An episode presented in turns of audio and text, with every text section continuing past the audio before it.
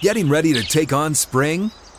Make your first move with the reliable performance and power of STIHL tools.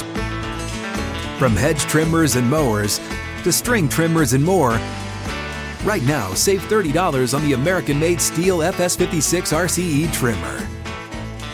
Real STIHL. The FS56 RCE is made in America of U.S. and global materials. Offer valid through June 16, 2024. See participating retailer for details.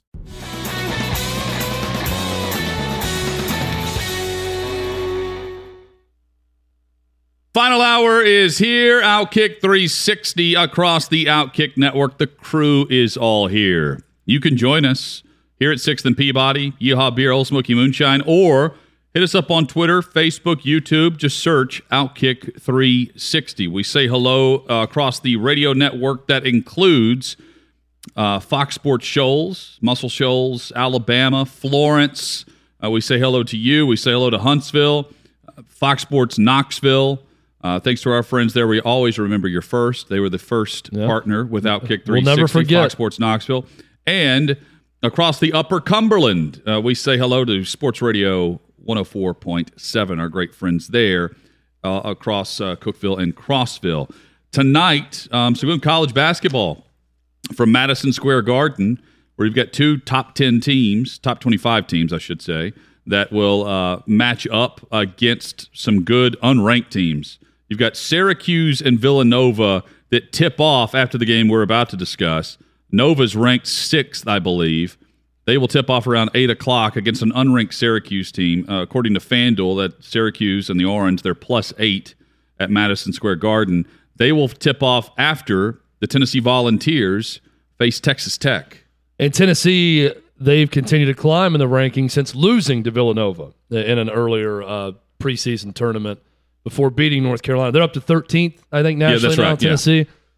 Um, And if they win tonight, they'll be they could be top ten. Yeah, great, great matchup tonight. Um, obviously, Texas Tech known for their defensive prowess. Uh, that was under Chris Beard, who's now at Texas. First year under the assistant coach that took over for him at Texas Tech. Really cool. Uh, shout out to Tennessee basketball on Instagram.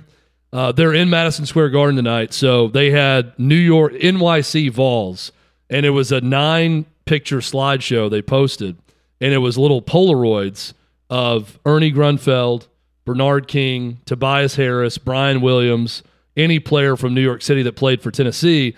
And it was at different iconic spots around New York City. You know, one was in, uh, next to the subway that was screaming by. One was in front of uh, downtown. Another one was in front of Rucker Park. And it ended with Zakai Zeigler, the current freshman from the Bronx, holding every Polaroid in Madison cool. Square Garden. That's cool. So you nice swipe over and it goes to the end, and he's standing in Madison Square Garden holding every Polaroid, which I thought pretty artistic for uh, a team Instagram account. Um, Tennessee with a, a great opportunity. They beat Colorado on the road on Saturday. Nice road win uh, over a Power Five opponent. They get Texas Tech. They get a couple more warm ups. UNC Greensboro and someone else. They still have Arizona, who's a top twenty-five team. They're going to play at home. The Memphis game in Bridgestone Arena here, a block away from us in our Six and Peabody studio in Nashville. That would just be a bad loss right now for Tennessee. You were looking at that as a, a potential top 15 matchup. Memphis was number nine in the country three games ago, and they've lost three straight games. They are now 0 2 against the SEC. They still have Alabama and Tennessee to play. They lost to 2 and 5 Georgia. Georgia got off to a 2 and 5 non conference start. They lose to them. They lose to our friend Kermit Davis and Ole Miss. They still have Alabama and Tennessee to come. But Tennessee with a great opportunity. Very tough non conference schedule for the Vols. Uh, and this is another tough test night. I think they're open as a three and a half point favorite over Texas Tech, and it was four and a half last I saw. So should be a really good game tonight in Madison Square Garden. Again, that tips off at uh, six o'clock uh, this evening. Um, looking forward to watching those two games tonight on the docket. We'll recap that tomorrow. Um, elsewhere, Matt Rhule, head coach of the Carolina Panthers, has discussed the firing of Joe Brady's offensive coordinator. I'm going to be uh, in the minority here. I think Joe Brady's got a bad rap right now. I think that nationally the perception is, oh, the college guy couldn't couldn't cut it in the pros. He sucks. I would say to those people, you take Christian McCaffrey off the field and find out what happens. You then insert Cam Newton into an offense that was supposed to be for Sam Darnold, and you tell me what happens without Christian McCaffrey available. Uh, soon after Cam Newton was signed, they put McCaffrey on injured reserve, and he's done for the year. And they start out hot. McCaffrey's touching the football like 50% of the time offensively, and that helped out Darnold. And then McCaffrey's off the field. Darnold's not so good. Neither's your offensive coordinator. I would like to see uh, the next offensive coordinator face those issues and get fired after the best player is put on injured reserve. Yeah, and Sam, Sam Darnold, I mean, uh, early on, he looked better than he was in part because of McCaffrey. He's not very good. It was a reclamation project that was an organizational Well- decision that that failed. Well, that's in, that, in the long run. I'm not making excuses for Brady on that. You, you're paired with your starter that you've signed or traded for. You got to make it work.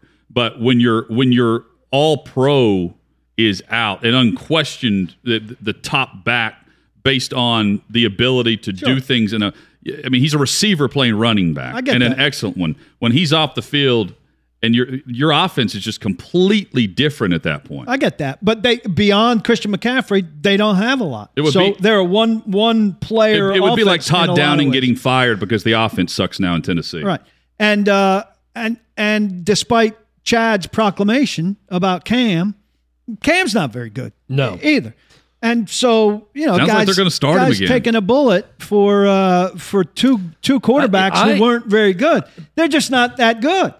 Talent-wise. Exactly, but that's why. Then why fire the That's OC? That's what I'm saying. You've you've got So your I, scapegoat. I commented immediately jumped to Matt Rhule, and he don't. He, they don't like each other. Well, Matt Rhule There's could be something next. else Matt Rhule going on might be in- where in trouble. Matt Rhule maybe try to jump out ahead of the firing squad. Yeah, but and, I- and fire his offensive coordinator first, but it almost seems like there's bad blood. He couldn't get back in time for the meeting to Yeah. get fired. It happened a day later. I mean, I read into all these things and think maybe there was just a divide between head coach and offensive coordinator. I would over some think that things. that David Tepper, the owner, and I've said this over and over, it's pretty well known the guy wants a big time quarterback. Yes. I think Rhule would do. You know, I'd like to see him with the big time quarterback before I Go made a draft the guy. change. So go get the big time quarterback, and Rhule gets a fresh clock with the big time quarterback. Another year or two with the big time quarterback. Then you see what happens. They, it's a six year, seventy million dollar contract or something like that Yes. you know, I understand Tepper's super rich. He's one of the richer owners in the league, but I wouldn't be so quick to dispose of him. And I don't know that Tepper uh, that that Rhule didn't act a little rash here. Uh, Well- you just had to kind of concede that that things aren't happening this- because of your personnel. Well, I, I, I, I think that's an obvious. I mean, I'm stating the obvious when I say that McCaffrey's not there and the offense is not going to be as good. I don't know about the conversations behind the scenes on the direction the offense should go versus the direction the offense Joe Brady wanted it to go when all these injuries occurred. Maybe he's still trying to do the same offense with Cam Newton that they were doing with Sam Darnold. And I can tell you right now, they're not the same quarterback or the style. There's a different system there. Um, I, Cam Newton would be a lot better with Christian McCaffrey on the field too. And the, the comment that Rhule made was he's done a lot to get get us get us moving in the right direction, but this was something that I felt like from a football perspective we needed to do now. And so so I don't That sounds like it's it's interesting CYA. that it had that it had to happen now, and they've got Newton coming off a bye week, and then they have PJ Walker, who they're not they can't be thrilled with, although they're what two and zero as the Panthers starting quarterback over the last two seasons. When he comes off the bench, he's not good, but he plays better when he has a week and a tailor made offense for him. I don't I don't know what they can do at this point. Here's another thing they'd be wise to do mo- looking forward, out- outside of going and get the next quarterback, who I think will be a big name, is uh, prepare for life after Christian McCaffrey. I don't know how much you can you can count on Christian McCaffrey going forward. He's not going to be a 17 game starter again, or you can't count on him being a 17 game starter. So you better build an offense that is more than we're going to get the ball a lot to Christian McCaffrey because Christian McCaffrey, if you think he's going to be there every game, that's on you now. That's not on Christian McCaffrey. So what? Well, and so the, the also the guy taking over Jeff Nixon, Who running worked backs with. coach, worked with him was his offensive coordinator at Baylor. and he had never worked with Brady before. Well, the only history that I see with him in terms of what he likes to do is run more to set up play action in the pass. So again, it there's something off with Matt Rhule and Joe Brady. there was a big disagreement between those two. I can't look at all of the personnel problems with them on offense and say this is all on Joe Brady, but it's Matt Rhule looking around. And by the way, you're about to have some problems with Sean McDermott and Brian Daboll in Buffalo too, based on his post game comments. Yes. and how pissed off he was about that offensive game plan and performance. So you may see something happen there as well.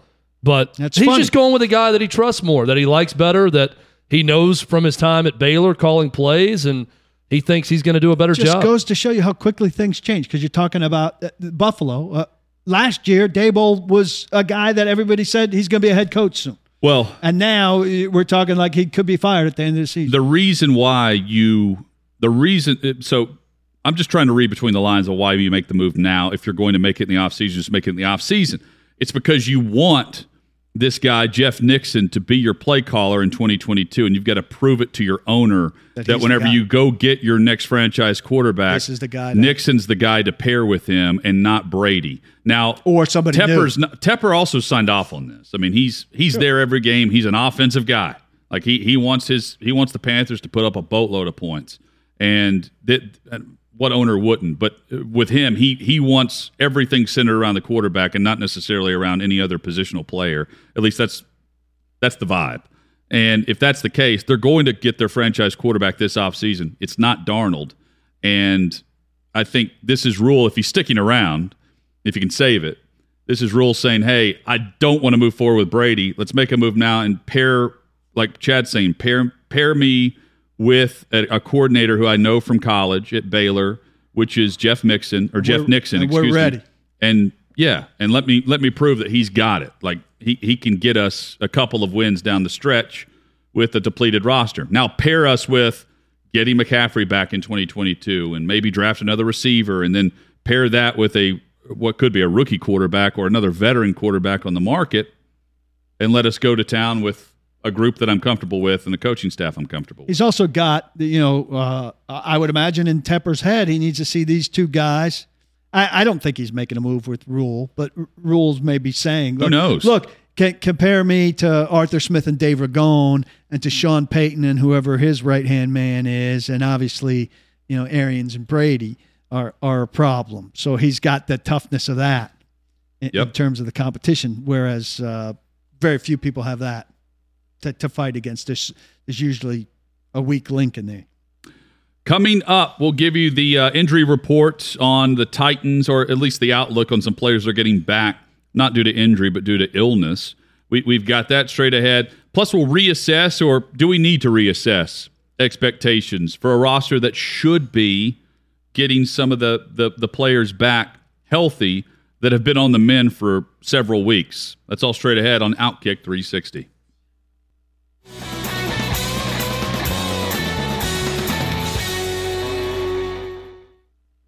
The health of the Titans roster is ultimately going to make or break their season if they can get certain players back. Welcome back to Outkick 360. Paul, we find out the uh, first version of the injury report starting tomorrow as the Titans get back to practice uh, to get ready for the Jags. It sounds like they did some work yesterday, but it was more of a fundamental practice than anything else. And then they actually start game planning on Wednesday. Yeah, off off yesterday. I'm sure guys were were doing some some work. Uh, Kevin Byard off the COVID list today. Lousy timing for for a guy to have COVID um, in terms of uh, his bye week, but good timing for the Titans for a guy to have COVID, and that it doesn't uh, doesn't prompt any potential missing of uh, of a game for one of their best defensive players. Lots of talk about the injuries as they come out of this bye. A lot of guys to, to heal up. Um, you know, you've got uh, Julio Jones coming off the hamstring injury, Dane Cruikshank coming off a knee injury, the forgotten Racey McMath coming off a quad injury, all activated now uh, for a practice window. So that's good news for the Titans, hoping to get those guys back. Also, a long list of guys who did not play in the Patriots game and maybe further back. Rashaan Evans has missed five games. David Long has missed three games. Greg Mabin has missed four games. Nate Davis, two. Jeremy McNichols, two. Teair Tart was out with an ankle injury. Ola Adeniyi was out with a hamstring injury. You hope all of those guys uh, or a lot of those guys can resurface, and that would really serve to to replenish the roster. But one thing that I'm hearing is this constant debate now about the um, the the conditioning staff, the training staff, the strength strength staff, um, and and the medical staff. You know how much blame should be put on them, and we can get more into that.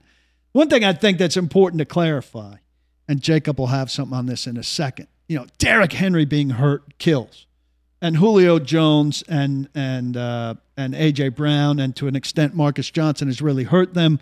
Lewan's dealings coming back from his knee have hurt. Um, David Long and and Bud Dupree have hurt. But when you look at stuff about the man games lost for the Titans, this is counting Sam Ficken missing 12 games and Darrington Evans, who who we've never seen or be anything, miss 11 games. Just keep it on that the the picture there. So this is this year. Okay. Is this this year through week 12? Is that what it says at the top? Okay. So you see the Titans way over on the right there in the in the blue bubble. Well They've ahead of the league. a ton. But that's counting Ficken missing 12 games, Evans missing 11 games, uh, Batson missing eight games, Caleb Farley missing eight. That certainly hurts. Daniel Munyer missing eight, Racey McMath missing seven, Tommy Hudson missing six, Brady Breeze missing five, Marcus Johnson missing five. These are not those. That's not a list of killer injuries there that has set this team back, and that's why that bubble is so far to the right. Okay, so I'm not saying injuries have not been a huge storyline for the Titans this year. But in terms of all these people bemoaning the training staff and all of these things and this slew of injuries, is did Daniel Munyer's absence kill you? Is- Racey McMath's absence a guy that we know nothing about, who maybe would have helped you, but maybe is a you know nobody? He's a gunner. Is, is that set the Titans back? Is that the th- no? It's about those Henry and Julio Jones and and AJ Brown and Lewan Early and Long and Dupree. It's about half dozen guys. Well, what it what it what those where those guys fac- factor in is if they're not hurt. Like McMath was never on IR, right? No, McMath's been on IR. He's, he just his window just opened up. There are a couple players, But like who, Rashaan Evans hasn't been on yeah, IR. well, yeah. Um, but see, see, I wouldn't put him in that category. He hasn't been great, but right, You'd like to have him. right now they're playing with Nick Dzubnar or Dylan Cole next to to Jayon Brown. No, right? you want Rashaan Evans. um, and David Long too. But m- But point Greg being, Mabin's not killing you. there are a couple of guys who uh, never went on IR, but you don't know when they're going to come back. Um, just nicks and you know hamstring or what, whatever it might be. Point being, you have to make a roster adjustment in order to get certain players available that you need to make a 48 man roster on game day. It's more of a headache than it is a training staff problem. Um, because if you're not making a move to get a guy on IR, or if he's not hurt long enough to go on IR, I know that's only happened one time. Um, you may put him on there just because you need the extra roster spot. So it's just a, it's more or less the maneuvering that I think has been the burden, not not necessarily not having a guy who would be inactive anyway. Well, the other thing for everybody that wants Frank Piraino's head or Todd Toriscelli's head is this other slide from last year. This is the 2020 slide. And if you look at this, yeah, the Titans are a blue bubble, middle left. yeah. So they're they're only about 10 teams. They're about 10th. So this is not some trend. This is a bad year. And Vrabel, we didn't hit on this too hard, but last week he basically said, uh, I never suffered an injury. You know, said I don't like to refer back to my time playing, but I will here. I never suffered an injury and said, that damn strength coach. I never said that trainer sucks. And basically, he's saying, I'll expound on it because he didn't to, to a degree. The Titans don't have players in January, February, March. They have them in April, May, and part of June. They don't have them in part of June and part of July. That that's the better part of five months. And the feeling I wrote this extensive hamstring story a couple of weeks ago where I looked at every hamstring injury in the league. And the Titans are not the worst hamstring team in the league. They're five or six worse off than they are. Denver, way worse. Giants, way worse. And the feeling of a lot of strength and conditioning people around the league is it's those five months where guys go off and they're on their own. And if they don't do what the team tells them to do, And Steve Watterson, the former strength and conditioning coach, friend of the show, said, if you're the boss of the trainer that you're going to see and you go, no, I'd rather not do that, or can't we do something else? And you're not following the kind of program the NFL strength and conditioning coach would give you, it can come back to bite you with hamstring soft tissue injuries later. So I'm not saying that the Titans training staff is without sin, but there's soft tissue injuries all over the league. And it It's seems the to me fault. this is a likely thing where there are probably some players who are not abiding, and, and Vrabel did say this. We give them a program. How well are they executing that program? He said that. You're not going to class now. You're out of college. How well are you doing what we ask you to do? Now, I think it's fair that you say, well, how good is your program for them? But I think number one, Chad, how well are you stretching your hamstring if you have a, hamstring problem? How much time are you devoting to that hamstring on a regular basis and building progressively through January, February, March when I need you to be? I know you think you're in great shape. I know you're doing kick ass stuff at the gym. But are you doing the micro hamstring stuff that I need you to be doing so your Yeah, I mean, not look, an issue? someone's at September? fault when it comes to hamstrings. It's either the player not doing what they're supposed to, or they're being assigned something that's not right uh, to get ready for that. I mean, that, that's the one injury you can point to most of the time. There are freak There are injuries groins and calves and quads. but also. that's usually something with soft tissue that can be avoided if you're doing the right type of reduced, workouts. at least. And if you have problems with it, I mean, there are ways to train your uh, to change your regimen to make sure that you're doing the right things to avoid injuries like that. I want to point this out because Russell in the YouTube chat is very angry, Paul, with you.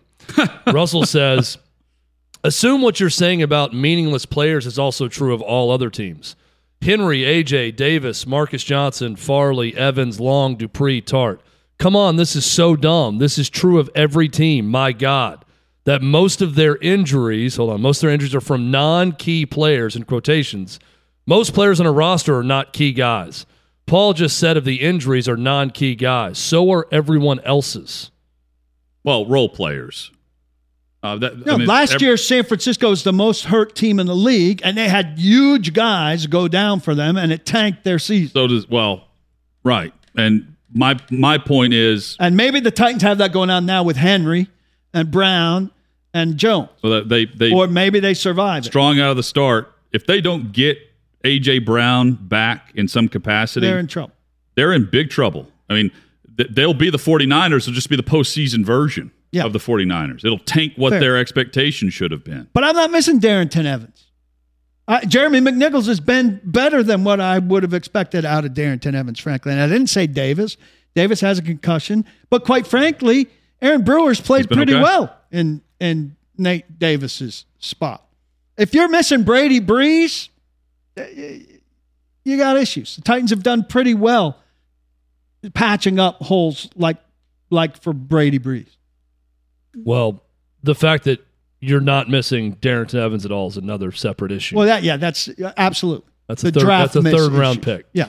at running back that's supposed to be a compliment to your big back in Derrick Henry, who's done nothing. I get his broader point. The depth wears out after a certain point and and catches up to you.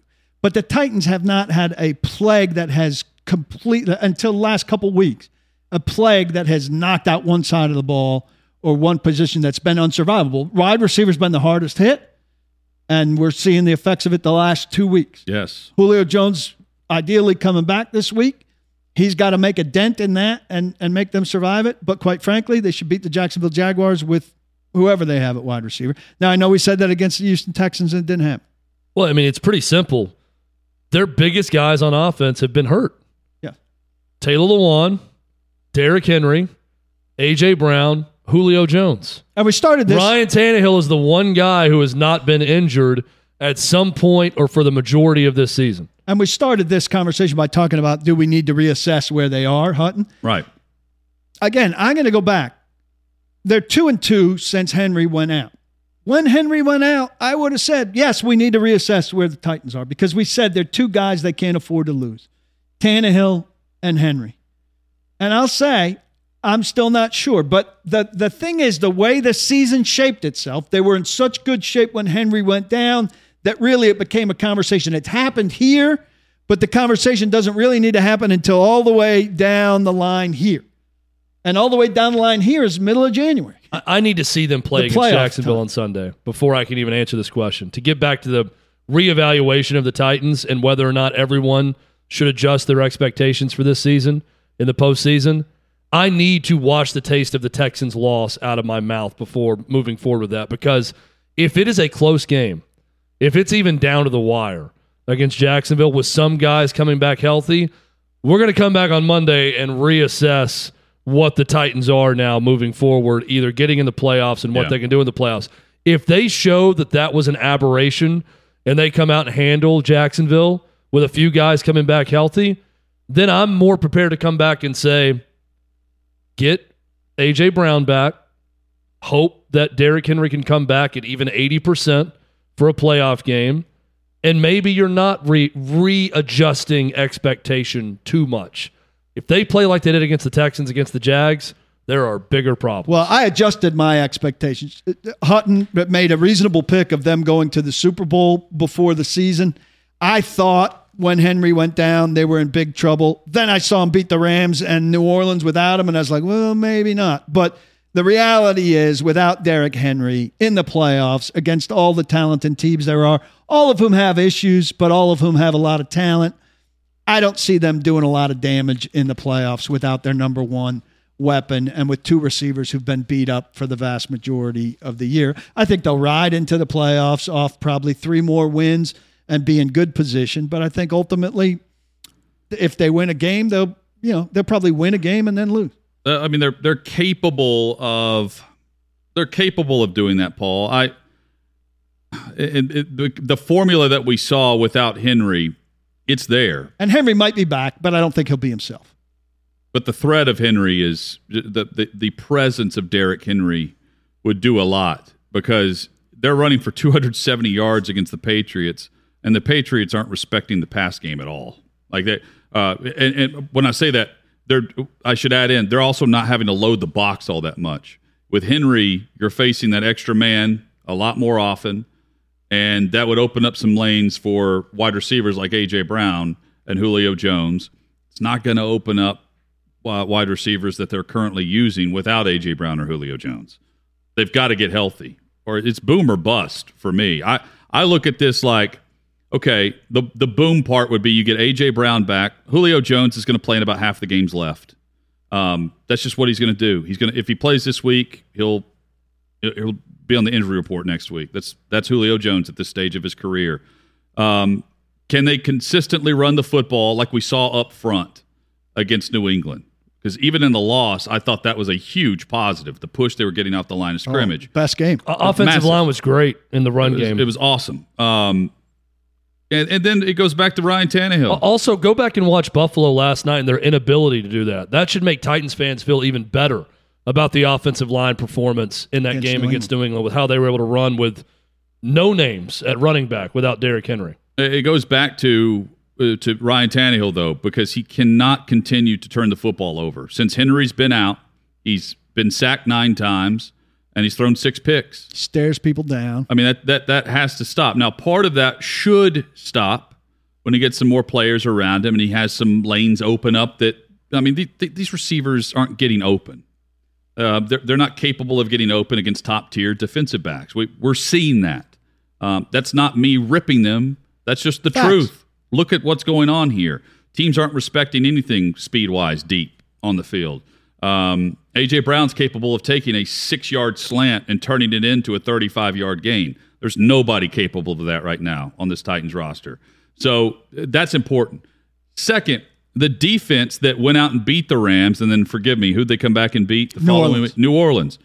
An opportunistic defense that got extra possessions for an offense that's built around running clock, running the football, and gave, in some cases, short fields. And also an opportunistic defense that over that stretch was scoring points for you.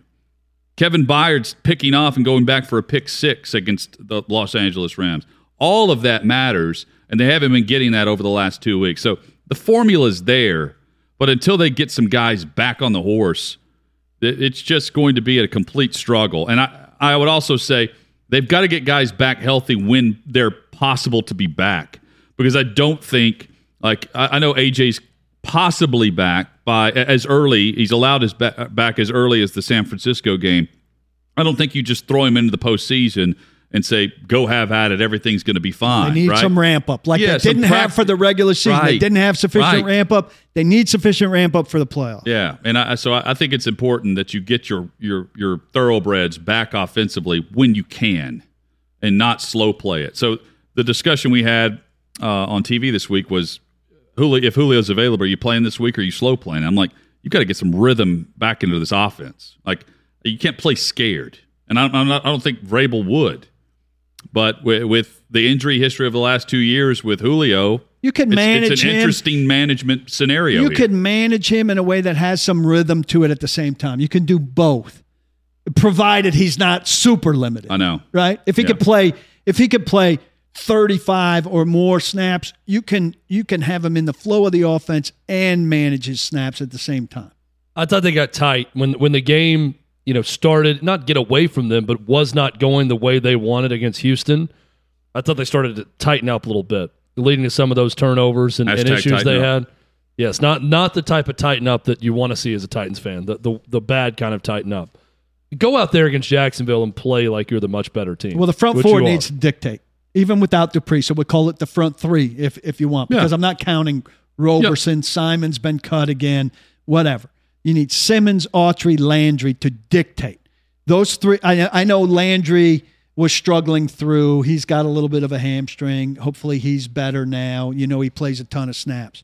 Those three are the most dependable piece of this team, health wise, production wise, everything. Last two games, I know Houston really did a lot to take them out of what they do. They had some chances against New England. I need those three doing stuff. Whether if it's not sacking a quarterback, throwing off the timing, batting down a pass, whatever. For me, the whole thing, offense, defense, special teams, starts with those three. They are the most reliable unit on this team. Go. Start there. And, and for all the discussion about game plans and, and how they're going to match up with their opponents in the regular season, it's more about them than is their opponent. Well, But the way they've been playing, they turn it over. I mean, the, the, the turnover ratio right now, the score is 9 nothing over the last two losses going into the bye. Nine turnovers, zero takeaways. And like Vrabel said, it doesn't matter who you play, and you're not winning with that. I mean, the. Texans. Going back to the Texans game, it just that was They all on the it away. Titans. Handed it away. It was all on the Titans. The Patriots may have beaten them regardless, but the Which you could afford if you beat the them. Yeah, Which you could afford if you beat the Jets. I need it. That's why I really need to see Sunday, and then we come back and okay, are we reassessing or not? Because they they have they have the bye, they get some guys back. Just go play close to the way you were in that stretch where you were playing well, and take care of Jacksonville, and then regroup. Because the last two weeks with the the nine nothing turnover margin, but really it's just that Texans performance where they wet the bed totally. And, here's that- one on- difficult on a very challenge. wet day also. And Vrabel mentioned this on Monday. Still a little bit of a challenge, right? They've got more healthy guys, but they're not all the way healthy by any means. And they got a lot of guys we're talking about ramping people Right, up. right. They're ramping people up. Well, they need to practice with some speed in order to be ready to play with some speed on Sunday. And so that's a big challenge for Vrabel and his staff That's this week. point. Wednesday, Thursday, Friday. How much speed can you practice with to be ready to play with speed when you still have guys who need ramp up time? yeah, you're going through walkthroughs. Yeah. So that's a challenge for him this week. He needs some speed to get ready to play with speed. And, and the turnover takeaway ratio, it, that's something you can control. Not, not all the time, you know, but but there is an art and a there's a skill to takeaways. The Titans have been putting pressure on the quarterback. That we should also add over the last two weeks they weren't doing that. You know, they weren't getting pressure on the quarterback, therefore they weren't getting the takeaways. But and some of the sometimes there's tip passes or uh, things go awry. That's the game, right? Uh, How the ball bounces, the 50-50 uh, bounces. But you know, you have a 35 40 yard run and then a fumble, strip fumble. Those things can't happen and then you sustain what you've been doing make it happen momentum wise without you. Henry. Where's- where's make the Titans making exactly. that strip at Make end make that happen and get a short field set up. Um, and, and Vrabel's been preaching that. I, I, I think too. You know, the, there's a mindset, and ri- rightfully so, that oh, you know, you guys are wasting your breath because the Titans are going to win the division, and and that's true. I mean, the magic number is three. any number adding up to three of Titans wins and Colts losses means the Titans clinch the division. They can control one area of that this week. Colts are on the bye, so they can't lose. But the Titans could reduce it down to a magic number being two with a win against Jacksonville. But really, what are the goals here? And I, I view this from a lens of how how high can the ceiling be right now, given the situation? And for for me, part of that answer includes Henry coming back in the postseason. But how do you get there to where it actually means something? Because if Henry comes back, and if he comes back, he's probably going through a couple light practices at that point. Like Or maybe a full week. I don't know, you the timetable, maybe whatever, whatever it might be. You need him back for a postseason game. You don't wait a week No. and hope that he's back a week from now, and you just bet on the fact you're going to be. Well, that's win why a the bye game. would be so tremendous. It would be too. huge. Point being, I think you have to come in in rhythm to the postseason. I don't think they're going to get the bye because I think New England or Kansas City are playing at a level and a health level right now where they're clicking. The Titans are trying to get back in rhythm, and it's about winning at the right time. I think winning matters down the stretch, but I also think having some of your guys back healthy when they can get back gets the offense back into a flow that's similar to the way it was when Henry got hurt against Indy when they were really rolling. And that that to me is important for how high the ceiling can be if you get Henry back. If they don't get him back, you can still see glimpses of how they can run the football and stick with their identity if they get separation at the wide receiver level and if they can get uh, some production from the tight end position, which they're not getting from their top end guys um, right now. So, again, all that being said, I'm still optimistic on how this team is coached and what they're capable of when they have their starters available. But at this level right now, and the wait continues to get guys back healthy and, and eligible to practice, I, you just don't know the answer to how we reassess where the bar is because I need to know not only are guys coming back healthy, how much are they able to practice and actually play prior to the games that matter because they're going to win the division, but the games that matter are going to happen in January, and you don't want to go into the uh, into January flat. We know we, teams that limp into the playoffs don't do very much do in January. I, I'm going to delve into this some more tomorrow when I'm out there with a chance to talk to some people. But I do give them credit. Uh, uh, During this time when wide receivers have not been able to separate and when they've been diminished, they have scored some, not scored points, literally. They have found some plays with screens, which is one way you could scheme around not having guys separate. And they need to do continue to do that. I, I'm going to ask some questions about that tomorrow. But the screen game, which the Titans have never been a screen team, Right. uh, because it takes a lot of work. Jeff good at it. Fisher always said, we're not a screen team because it takes so much work, and we'd rather do our work on other stuff than all the timing it takes to get offensive linemen out and have things timed up. But they've done some good work, and that's with even with Jeremy McNichols missing the last two games, with him being the screen back. So more to come on that. But I, I think they deserve credit there. Mm-hmm. Desperate for ways to find plays, they found some in the in the screen game. Coming up, Penny Hardaway is struggling at Memphis right now with a recent stretch that has not looked great. Uh, and we'll discuss a name, image, likeness deal that the University uh, of Tennessee has right now with Spyre Sports and a big announcement that was launched yesterday in regards to that and some of the big donors and supporters of Tennessee athletics. What could it mean for the university moving forward and the athletic program, namely football, moving forward. That's all straight ahead on Outkick 360.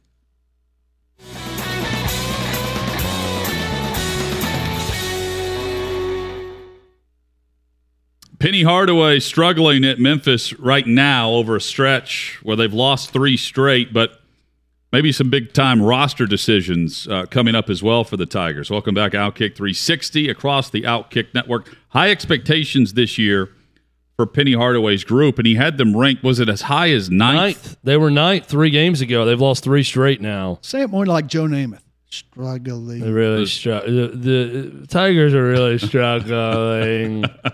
Uh, more fun. poor, poor Joe. That's I love such a, you. Such a bad moment. um, but man, it's funny. Love you too, Joe. Yeah, Suzy Kolber, true pro. Yes. true pro Oh, in that no moment. doubt. I, I love Website Suzy name. Kolber more than ever. Um, so Penny Hardaway, there are times where we always applaud uh, honesty, but there are times where you probably shouldn't be this honest in an interview with Seth Davis from The Athletic, where he said after their last loss to Kermit Davis and the Ole Miss Rebels, We've got so much negativity in our locker room with veterans being jealous. Everybody's trying to get to the NBA off the ranking we had, but nobody is willing to sacrifice minutes, touches anything. It's been miserable. You can imagine what a 17 year old is thinking as he's trying to figure all this out. Hardaway later said, To shake things up moving forward, I will need to be a complete a hole and determine playing time based on those who put forth the best effort. Isn't this What exactly what sports are with a coach? You determine playing time by effort and ability and what's best for your team. Memphis is all of a sudden a meritocracy. Hey, I mean, he he keeps talking too. It's you know this has been going on since these guys got here. There's been a problem in the locker room. There's so much negativity. He is rolling the players that he brought in right under the bus. Himself as well. There's clearly a culture issue with players you're bringing in also, and the culture that you have at Memphis that you need to figure out. creates that And they have got uh, uh, Emoni Bates. They've got some serious talent on this team, and maybe they just play all the young guys, and they get a lot better, and it starts to work for them. But Penny Hardaway needs to do some soul searching here and how he's running this program. If this is the case with this group right now, I read into that and think that he's he's essentially. Tell me if I'm wrong because I haven't read all the comments, Chad. That he's essentially saying, I've got a lot of upperclassmen that are looking over their shoulder and they're worried and they're jealous about the younger guys who I'm about to put in. Well, over this them. is this is maybe the most damning comment he made. He goes on to say, "There's a group of people on this team that if I played them, I really feel in my heart we would be undefeated or have only one loss." So why isn't he playing? the main reason we have these losses is the veterans. They don't want to take the young guys under their wings. They want it to be about them. So when adversity hits, they run. I guarantee you we'll start winning because you're going to see guys out there who care and will carry out the game plan. They might make mistakes, but there are not going to be any character issues moving forward. What's his fan base supposed to think when he's telling them we'd be undefeated if I was playing the right guys? That's well, a bad. That's a bad comment to be making. Yeah, We'd be undefeated if I played the right group. I can tell you that they want him to play the right group against Ole Miss and Tennessee. The recruiting battles with that. yeah. Well, they're already down one on that one. I and they know. get Alabama, That's who they're saying. battling and recruiting He's with. making next. these comments after a loss to Ole Miss. Yep. I mean, it's it is not He good for sounds uh, for pretty- Penny Hardaway. He's, he doesn't sound real smart. Well, he's got Larry Brown also on his bench as an assistant coach, and I watched the end of the Georgia loss for them, uh, and Larry Brown is acting like the head coach. He's standing up, motioning plays, and he's stepping in front of Penny Hardaway on this. I mean, it's very odd. And Penny's kind of standing there with his arms crossed, and Larry Brown is up looking like the head coach. Well, it's kind of the way he did it in high school too. Penny. Yeah. That's that was his setup at TWSAA that they let him get away with. Now, with. I will applaud Penny Hardaway for wearing a suit on the sideline where everyone else in college basketball has gone with the quarter zip. I mean, ever since the COVID allowed for all these coaches to get comfortable, and no one went back. Uh, Rick Barnes and his staff, they have not worn a tie or a jacket since. They wear uh, Every game is every the game uh, looks like the Maui invitation. or the coaches versus cancer. Game. Yes, they're all wearing quarter zips across college basketball, and it's almost striking to the eye when I see a coach wearing a suit. Jerry Stackhouse does it.